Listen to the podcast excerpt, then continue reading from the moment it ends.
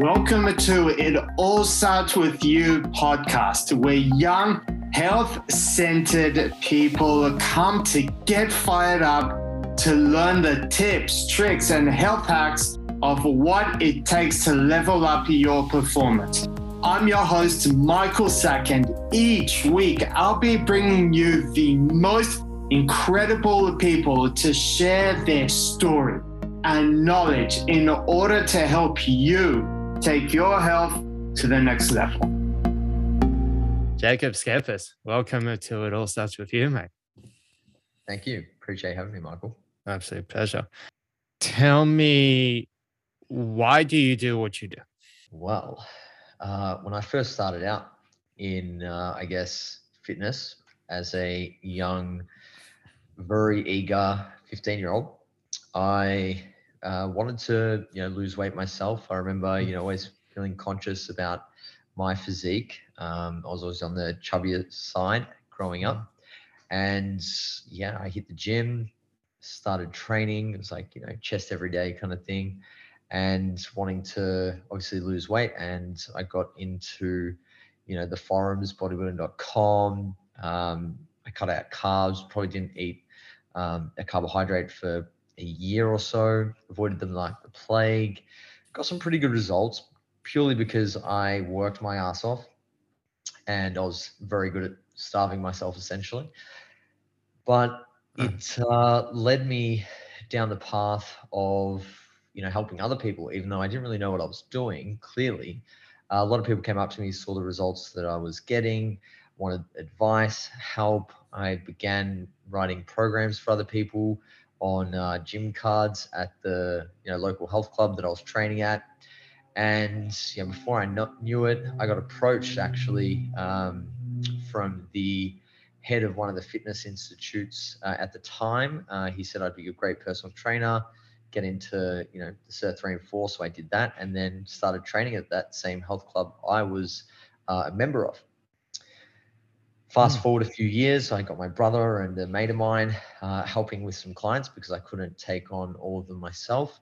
And, you know, we were all paying rent, and eventually it got to the point where we're like, hey, this doesn't make much sense. Let's get our own space. You know, I'll get the equipment and you guys can, you know, we'll all just work that. And over the span of, you know, the first five years, things grew pretty quickly. We were sort of the early adopters in the personal training uh, studio space. You know, this is back in twenty twelve, so, you know, well before everyone was doing it. And yeah, we got some really good results. I was heavily interested and invested in learning more about the craft and, you know, becoming, you know, a master at, you know, transforming physiques. So I did a lot of reading. Um, you know, spent the better part of, you know, the next five years after that, just trying to really understand the science. Um, and obviously we got uh, quite good at helping people with their nutrition training and uh, being able to develop their physiques. And that's where we are today. Uh, that's unbelievable. Um, you mentioned, you mentioned the science and diving into nutrition. Um, what, spark, uh, what sparked your fascination in the science and nutrition in the first place? That's a great question. I think primarily because I realized nutrition is the primary driver of fat loss. And given that that was my main goal, uh, I really wanted to understand that as best I could for selfish reasons initially, just to be able to look good naked. And it fascinated me how the body works and I guess the physiology of nutrition, uh, metabolism, fat loss, muscle growth. It's very complex um, and mm. yeah, extremely uh, interesting topic to to study. And when you start to understand it, it's um, it's very cool and it's quite um, empowering when you learn how the body works, you know, in response to consuming a calorie surplus or eating at a, at a deficit, um, you know, the role of carbohydrates, fat, protein, um, you know, the different stages of fat loss from, you know, removal of, you know, adipose or sorry, triglycerides from the cell, uh, transporting them to the mitochondria and then oxidizing them there. Like, these things just are phenomenal. And to think that this is all occurring in the body, you know, without us even knowing at times, um, you know, is just unbelievable. So yeah, it's just that curiosity. And I think a lot of people, you know, have, have a degree of curiosity about certain things. And that's what leads them to, you know, pursue their knowledge and understanding of those things. Um, and mine just so happened to be nutrition. I think nutrition is one of those things that is relevant for everyone. We all eat. We all eat every day. Um, and a lot of people struggle with it. So I realized that through my understanding, you know, if I could really hone in my um, knowledge on these uh, topics, I can help people, because it's it's a difficult thing for many people in this day and age with, you know, the obesity, you know, epidemic that, you know, we're facing. Um, a lot of people are overweight. Everyone wants to achieve an aesthetic and desirable physique.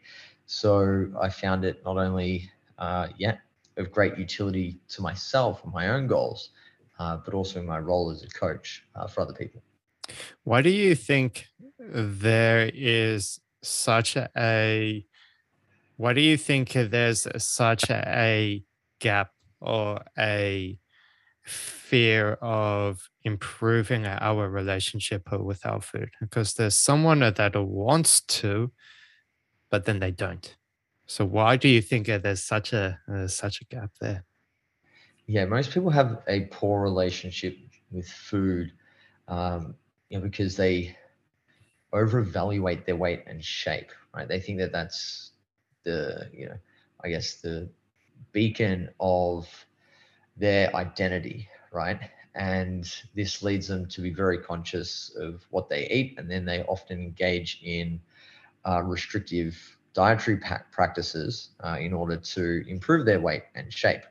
Um, and this is obviously influenced by a lot of social constructs, uh, you know, thin and aesthetic ideals. Um, and stripping all of that back, uh, you know, at the core of, you know, the issue most people face when it comes to their relationship with food is that overvaluation of weight and shape. And addressing that and trying to reframe your identity as being, uh, you know, just more than how you look and what you weigh is very challenging, and it's daunting. And there's not a lot of education and resources out there currently uh, to help people do that. So I feel it's easier for people to just keep trying to diet and improve their weight and shape. They all think they're going to be happy when they achieve a certain uh, scale weight or look. Um, but we know that's not the case. And most people regain, you know, ninety-five percent of people regain uh, the weight that they lose in the first year. And then after that, pretty much they regain all of that weight and then some.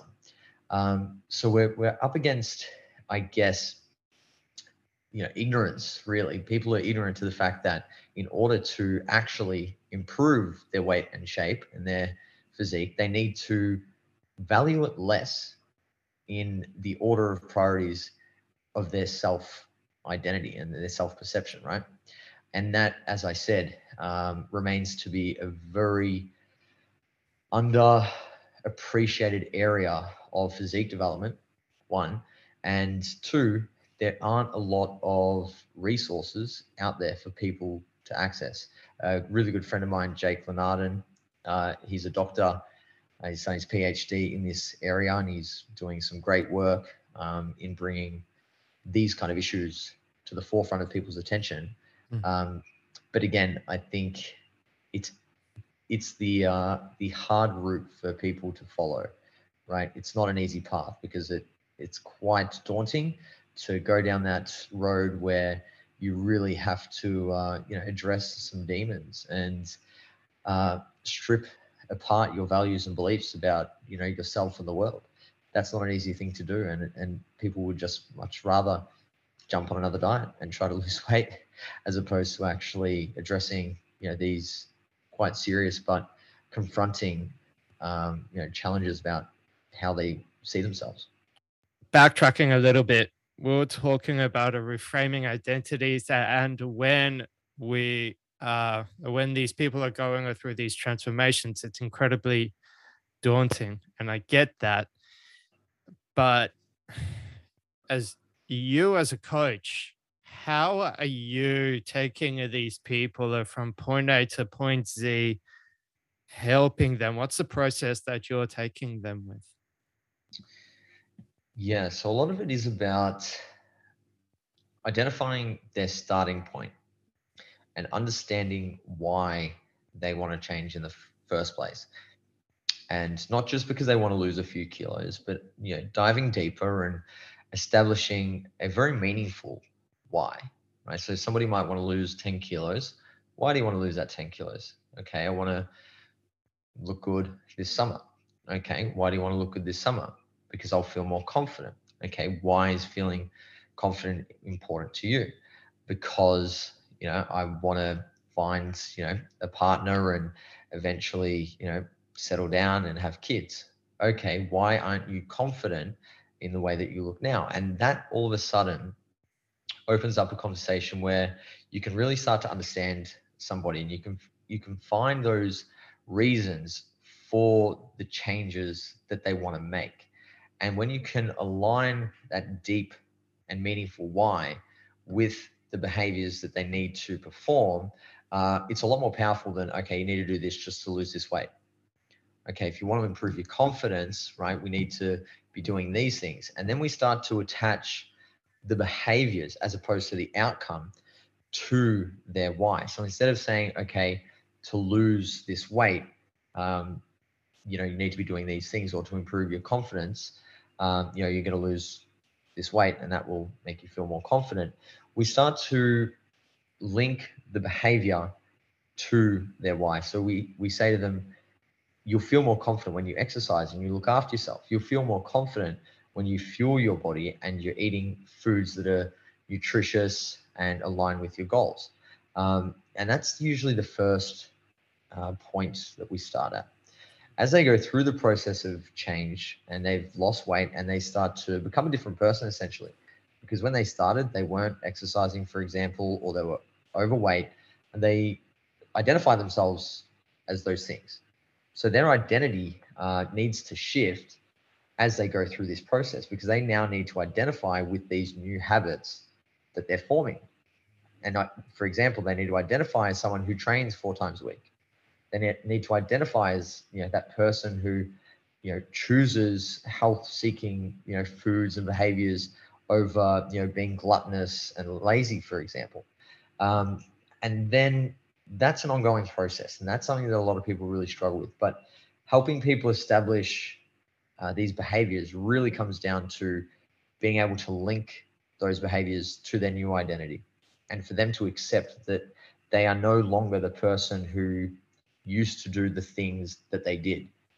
And that's not an easy thing to do. It's not within, you know, the scope of practice that personal trainers are qualified to act in, and it's certainly not uh, something that we're taught, right?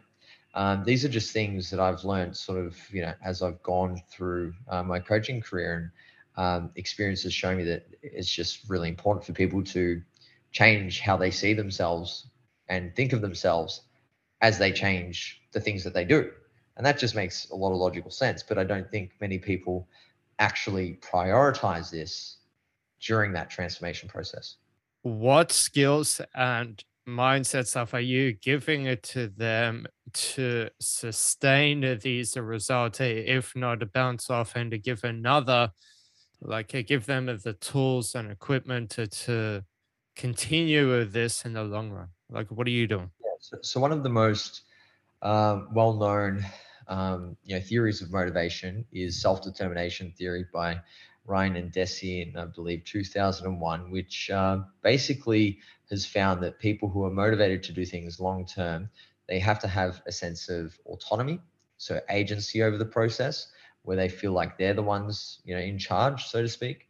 Uh, competency, which means that they feel like they're competent at the things that they're doing. So, you know, that's where I come in, right, is I really teach people how to lift weights, you know, how to navigate the gym, how to follow a program, um, you know, what it takes to build muscle, to get stronger, you know, the skills uh, that they need to prepare their meals, to go shopping, to, you know, navigate eating out, social situations, um, all the nutrition literacy that they could uh, require for their goals. And then the final uh, factor in self-determination theory is relatedness. So a sense of connection. to other people who are on a similar journey. So during that process, uh, in terms of how I help people sustain it, they're really the three pillars that I constantly uh, resort back to. Am I helping this person become more involved in the process? Am I improving their skills and knowledge and understanding of all the things that they need to do to achieve that goal? And do they feel connected to people around them um, and have a sense of belonging that will help create a web of a network that makes it harder to, you know, fall out of the, you know, process? Because the more people that they have a connection to during this process, the harder it is for them to slide out. And if you think about going to the gym, if you know everyone at the gym, for example, so all my clients who come to J P S, you know, I try to make them all, you know, interact and eventually build relationships with each other. Um, if they miss a session, somebody might say, hey, where were you? They might have five people, and, you know, all of a sudden they don't want to miss a session because they don't want to be getting, you know, messages from five other people and people are checking in on them. So they're more inclined to come train. So those are the three things that are really useful for, I think, coaches or anyone who's going through a transformation journey to understand, is that you need to have some agency. You need to be confident and get better at the things that you're doing, because that's rewarding, that's motivating, that'll keep you going. Um, and then finally, you need to have people on the, you know, journey with you. Absolutely. Um, uh, when you have the people that that's helping you and uh, is keeping you, what's the word? Um, accountable. That's what. When right. They're keeping you accountable, it's like, hey, where the fuck were you? um, as a coach, what keeps you going? Because the the dropout rate as personal trainers is so high. After the first year, there's, I don't know the percentage, but it's stupidly high. You've been in this industry for a really long time. But what keeps you going? What keeps you motivated? Interesting question. I think a sense of mastery. I want to be exceptional at what I, what I do. I think also that curiosity. There's always things to learn about um, as a fitness professional, um, because my role and our job is very multifaceted. We've mm. got to learn about exercise science. We've got to learn about nutritional science, psychology. I've got to understand business, marketing, um, all of these different um, you know, areas and domains um, of science and, and other disciplines that, you know, you could spend a lifetime doing one and still not be the best at. Um, so I'm constantly, Um, you know, learning new things in different areas. Um, so it's never really got boring because there's always something to to get better at. Um, and then finally, you know, it comes back to what I was saying before about self-determination theory and a sense of relatedness. Um, you know, I'm business partners with my brother, Sam. Um, you know, my sister works with us, and I've got a team of coaches who are all on similar journeys. So I've got that network of people who, uh, you know, on the journey with me. And not only that, but, you know, I'm now responsible for two beautiful girls. Um, you know, my partner, um, my, you know, employees and our clients. So, um, you know, that responsibility and, um, I guess, you know, necessity for me to continue doing what I'm doing and getting better is a huge driving factor as well. How can someone find balance with all of this? Because, um, yeah. How can someone yeah. find balance in all, in all in all of this? We have lives, like going out, like going out for dinners, burgers, drinks, and that kind of stuff. Where I was like, when you're giving over, uh, when you're training as someone and that person has got God knows how many other things, how are you giving over that balance per se to that person? Teaching them as you will. Yeah, good question. So I don't like to think about balance that much, because uh, our lives are fundamentally about priorities, and having a clear order of your priorities um, means that you emphasize some things and you de-emphasize others. You accept that some things are not going to move forward in the way that, you know, they once did or that you would like, because you are prioritizing other things at this point in time. And if we constantly audit uh, our lives, reflect, and have clarity with our direction um, and our goals, all of a sudden you are much better able to identify what's a priority now. And then you simply have to make trade-offs. For example, when it comes to achieving physique goals, if you want to lose fat, you make the trade-off of eating out, drinking, watching Netflix, and you know, mindlessly snacking. That's a trade-off that you accept to achieve your priority. Now, mm. that doesn't mean it has to be like that all the time, because you might go through phases where you're gaining muscle and you can certainly eat out a little bit more because you're trying to act, actually gain weight in a very deliberate fashion. Yeah. Um, you know, same with business. You might make priorities. Um, sorry, you might make your business growth a priority uh, for, for say a twelve month period. And that means during that time, um, you know, travel, uh, socializing, uh, your education might not be a priority because you are focusing on growing the business. The following year, you might deprioritize business growth and prioritize education. And instead of focusing on sales, marketing, um, networking, and all these things that will help you grow your business, you're going to courses, you're spending your resources, time, um, and finances on your priorities. And I don't think you can ever have balance. But what happens over time is if you think about all of these different, uh, I guess, priorities that you have in different areas. So say you have your business, and then you have your education, and you have your personal life and your own physique goals. When you reorder them in a routine and systematic manner, over time, eventually all of those are going to get a little bit better. Mm. But none of them are going to get better if you actually balance everything evenly, because you do need to invest more into a thing to move it forward, right? It's like, you think mm. that if I have five pillars directly in front of me and I'm trying to push all five at once, none of them are going to fucking move. They no. might move a little bit. It's going to take yeah. me twenty years to move all five at the same time. But if I go, cool, I'm going to mostly try to move this first pillar. I'll move this second one a little bit, this third one a tiny bit, fourth one a tiny bit less. And then I won't worry about the fifth one now. All of a sudden you can actually move things. And then you go, okay, now the next sixty minutes, I'm going to focus in the reversal. I'm going to move number five the most. I'm going to move number four a little bit less. I'm going to move number three less, so on and so forth. And then all of a sudden things actually move, but nothing's ever balanced. Your priorities are never balanced, because if they are, nothing will actually get done. Okay.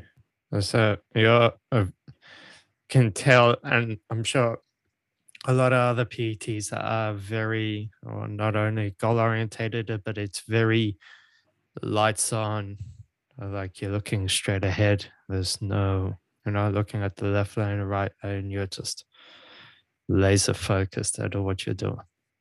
I, I try to be, but yeah. mostly I look laterally and I try to have a, you know, three sixty view of things at deliberate times when I plan for it. So I plan every year, twice a year. I have a whole weekend where all I do is reflect and audit. And I look back, I look forward, I look to the side, and I assess everything in a very holistic. There's no decision making. There's no moving things forward. It's just thinking. Mm-hmm. And then I work out my priorities, and then it's laser focus. And I think that's really important. People need to do that with their fitness. They need to do it with their, their careers. They need to do it with their personal life, um, and everything else in between. Well, I mean, you've been in this game for a really long time, and you've helped so many people. So the results speak for themselves. Thank you, man. I, pre- I appreciate it. That's Still absolutely. learning, trying hard. Well, yeah. I mean, I realized uh, that I've been in this industry for three years, and I've trained a lot of different, a lot of different people, and the vast majority are general population, eighty-five, ninety percent of the people, and they all have very similar goals, and you're learning all these, you're learning all these different things. And so, um, yeah, every, the, there's so many, there's so many different parts. And then the moment that you realize, hey, there's all these different parts uh, that you previously mentioned, it's like, okay, sure, I can move really fucking fast, but you also have to, you also have to think, I can get really good at a lot of different things if I stick at it for a really long period of time. It takes the weight off your shoulders significantly.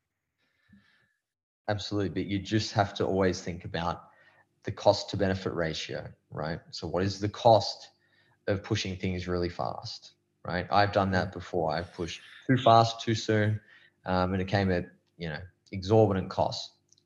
Um, and trade-offs are a, a really critical concept for people to wrap their head, head around. You know, there's a cost-benefit ratio. Um, what am I going to get out of this thing that, that you know, I want to do? Um, and what's that going to cost me? Am I willing and able to do that? Um, because you have to trade something off in order to do that. And, you know, sometimes pushing things really hard and really fast comes with bigger trade-offs and a larger cost. Yeah. I, um, a couple of years back, I was super duper focused on this business that I was trying to push at the time. I was really into N L P and coaching and all of that. And I pushed everything aside and I had zero social life and I was just staring at my computer and I'm like, holy shit, I've uh, like, I've done nothing outside of a social life. So everything got pushed to the side and I was super laser focused. And I was like, okay, I need to focus on my social life now. Well, there you go. You just reordered your priorities, right? Exactly. Exactly. Um, um, this has been super duper fascinating. Um, I wanted to, I wanted to dive a little bit into into macros and trying it to uh, trying it to understand it. But for those that don't really understand it, how do we simplify uh, like our proteins, our carbs and fats and all of that? Yeah. How do you explain it to your general Joe Schmo? Yeah, cool. So uh, the body uh, runs on fuel, and that fuel uh, comes in the form of calories. Our calories come from three primary sources: protein, carbs, and fat. One gram of protein has four calories, one gram of carbohydrates also has four calories, and one gram of fat has nine calories. Neither of these sources of calories are bad. Neither of them are necessarily good. Too much of anything can be good, and too little of anything can be bad. And we need to think not just about macronutrients, but our diet as a whole over time. And we need to eat each macronutrient because they play a unique uh, physiological role in the body. Protein is the building block of cells for skin, nails, hair, and most importantly, muscle. Carbohydrates are our primary fuel source for high-intensity activity, uh, and obviously we need it to function, uh, you know, cognitively. And fats are very important uh, for the absorption of vitamins and minerals, and we also need them uh, to support our endocrine system, aka our hormones. And how much we eat of these macronutrients is going to depend on our goals and what we're trying to achieve, and also our preferences. Okay, that's, that's the that's the lowdown. Yeah, that's the that's the simplest way to put it. Um, before this podcast, you mentioned that you are releasing an app, which is really cool. There's no, there's obviously there's a million different ones, but there's only really a few really good ones. When are you planning on launching? Give us a little bit of a rundown around this. Cool. Yeah, there's there's heaps of fitness apps out there, which is both a good and a bad thing. Uh, I think a lot of these apps are trying to automate, um, you know, training and diet, uh, but it misses out on a couple of key things, which are obviously individualization of training, and also, uh, you know, critical thinking, because when you automate stuff, you stop thinking, right? Because you let the algorithms do the thinking. I don't think that's necessarily good. Mm. Uh, so our app uh, is going to be uh, for coaches, and we're currently beta testing it at J P S with our coaches and clients, um, that basically streamlines and provides coaches a very cost-effective Uh, but easy way to write programs for their clients that isn't a very generic, gimmicky app, because there's a lot of those and they're, they're not great, um, but also something that's not too complex and too difficult to use uh, with so much data that you don't know what it means, and it's it's very hard to, to use the app. So we're trying to find a, a real nice middle ground, and having mentored you know, over seven hundred odd coaches, um, and, you know, worked with thousands of clients myself. We're trying to model uh, the design of the app on something that gives you all, gives the coach all the information they need um, to make informed decisions, no less, no more. It gives them a lot of customization around how they um, use the app, and also takes out a lot of the tedious processes in writing programs. Um, mm. And obviously on the user end for the client, it's going to be quite nice. Um, it's going to be easy to use and give them lots of encouragements, and obviously track all their progress, um, and also make it interactive for them and the coach, so they can contact the coach through the app. That means no more like WhatsApp messages and Instagram messages, all that kind of stuff. That's super fascinating. And when are you planning on uh, launching it, like to the marketplace? Yeah, hopefully uh, by the end of the year, or at the very latest, uh, early next year. Super cool. Um, I'm stoked to see.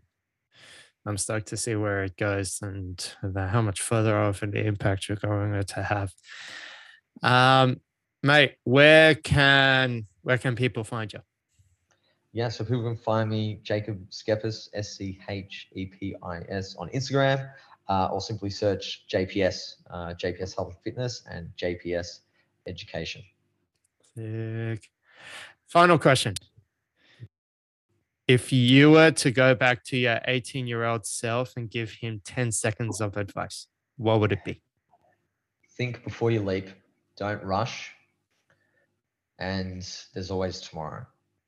Sick. I like that. That's really, really cool.